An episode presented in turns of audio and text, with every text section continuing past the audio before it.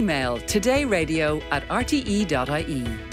Mm, and another one of you texting uh, to 51551 about your concerns about the kids going back to school. This person says, My husband has just been diagnosed with cancer and will be starting chemo. Our son is due to go back to school. How can we make sure it's safe for my husband?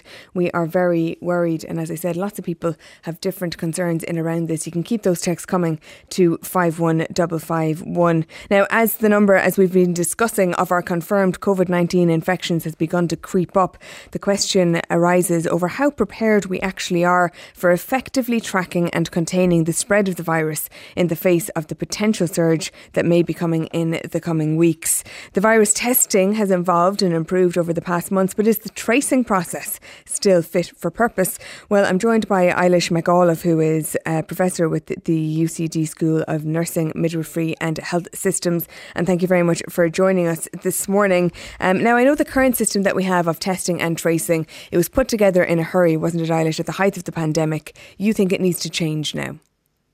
Yes, good morning, Sarah. Um, yeah, before I get on to that, I suppose one of the things I would like to say is that I think we have a fantastic spirit of volunteering in this country, and that's evident, I suppose, by the 70,000 plus people that uh, signed up to the HSE call. So anything I say is not a negative comment on that. And I think when we ha- were at the height of the pandemic, um, people stepped up to the plate and volunteered. And we owe a huge gratitude, I think, to people in the academic setting. I mentioned that five of the uh, contact tracing centres um, were in universities who stepped up and, and you know, uh, got those centres operationalised.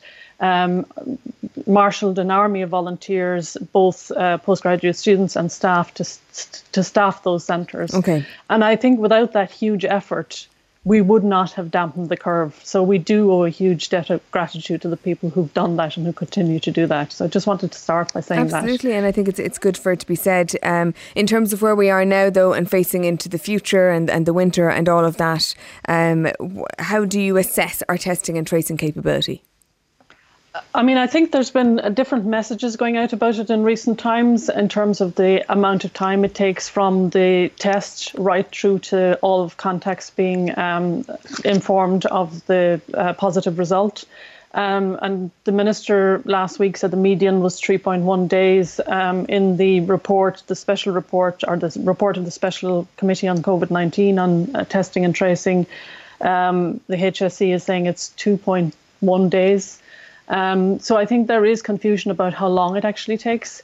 I suppose the thing that concerns me is that the tracing centres are staffed by volunteers and have been staffed by, by volunteers and by public health specialists who've been um, reassigned from their other duties to do this. And whereas that was a system that worked, I suppose, when we were in crisis times, I don't think it's a system that's sustainable into the long term.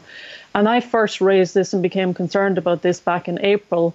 Um, when at the time we were going into universities, we were going into exam periods, um, university staff became busy with exam marking, and then there was an urgency to, to conduct research in terms of understanding um, the coronavirus. Mm. Um, so it looked like there wasn't going to be the same capacity for volunteering. Now, at that time, then the numbers started to drop slowly through June, July. Uh, so that was the time to really rethink the system and set up a system that wasn't so reliant on volunteers. Um, yeah, so and, and indeed, the HSE has, has said that they are planning a new model for contact tracing. Um, that uh, they, they recognise the demand has increased in the past week, and that they will. The plan is that there will be uh, a Galway and UCD CTC's contact tracing centres. They will have combined capacity for 300 confirmed cases per day. Uh, so they are planning something something new, and yet uh, as well as that, you also have, as you say, these questions over how long this is all taking. Um, we saw last week with, with questions over how long it was taking to get testing done in, in meat plants and in, in a creche that had an outbreak. And indeed, we have a tweet from Ilona Duffy on this topic. Um, she's a GP um, and she's saying, What is going on? She, she says, I have a patient with young children, had positive COVID test reported on Friday. She was symptomatic for over a week before testing. Today, still no contact tracing, no testing of family, and their close contacts potentially infected. You know, where does that leave us, Eilish, if that's going on? Well, I think that is going on, and I suppose no system is perfect. But I, I, suppose the point I'm making is now is the time to, you know, improve the system. We can't rely on volunteers. We need a uh, you know, a fully trained workforce is at the ready to respond to this. Now, the the um, contact tracing centre in UCD has started up again, and um, as is the usual practice, on a Sunday evening you get a text asking, "Can you sign up for any of these sessions during the week?"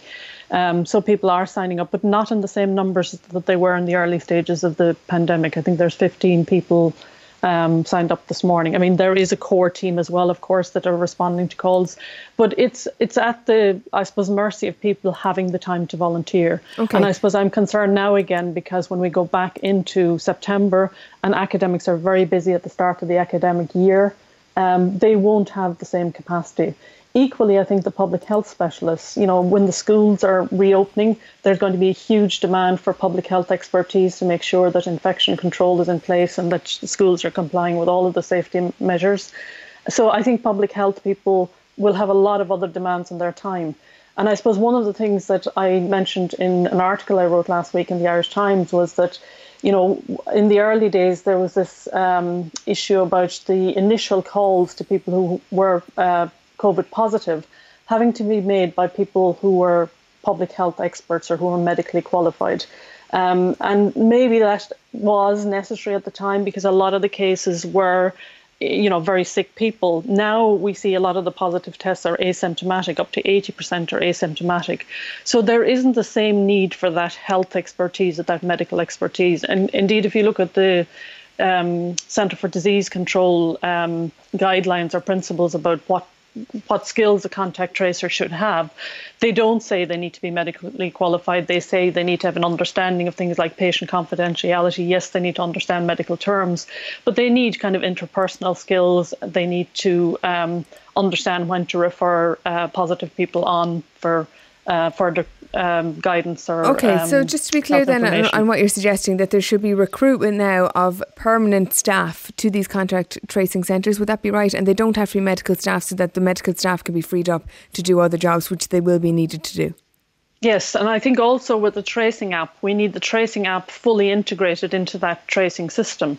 And the tracing app, while the uptake of it has been very positive in Ireland, it still stands at around 33% of the population. In order for that app to be fully effective, it needs to be between 60 and 75% of the population.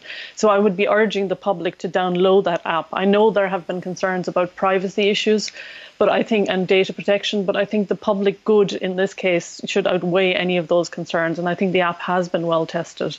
And while there have been a few glitches in terms of um, results, I think it is the best chance we have. That coupled with the human tracing is the only thing that will, you know, prevent the numbers going up and up again. Um, so, if we don't do what you're suggesting, um, and we re- continue to rely on volunteers and indeed medically trained volunteers, where does that leave us going into the autumn, in your view?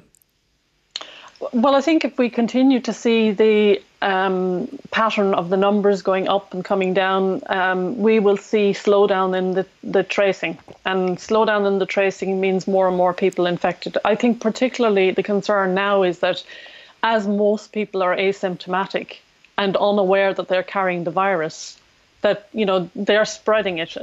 People are socializing. People are out and about. It's completely different to where we were at in the early stages of the pandem- pandemic, when the average number of close contacts was down to two people.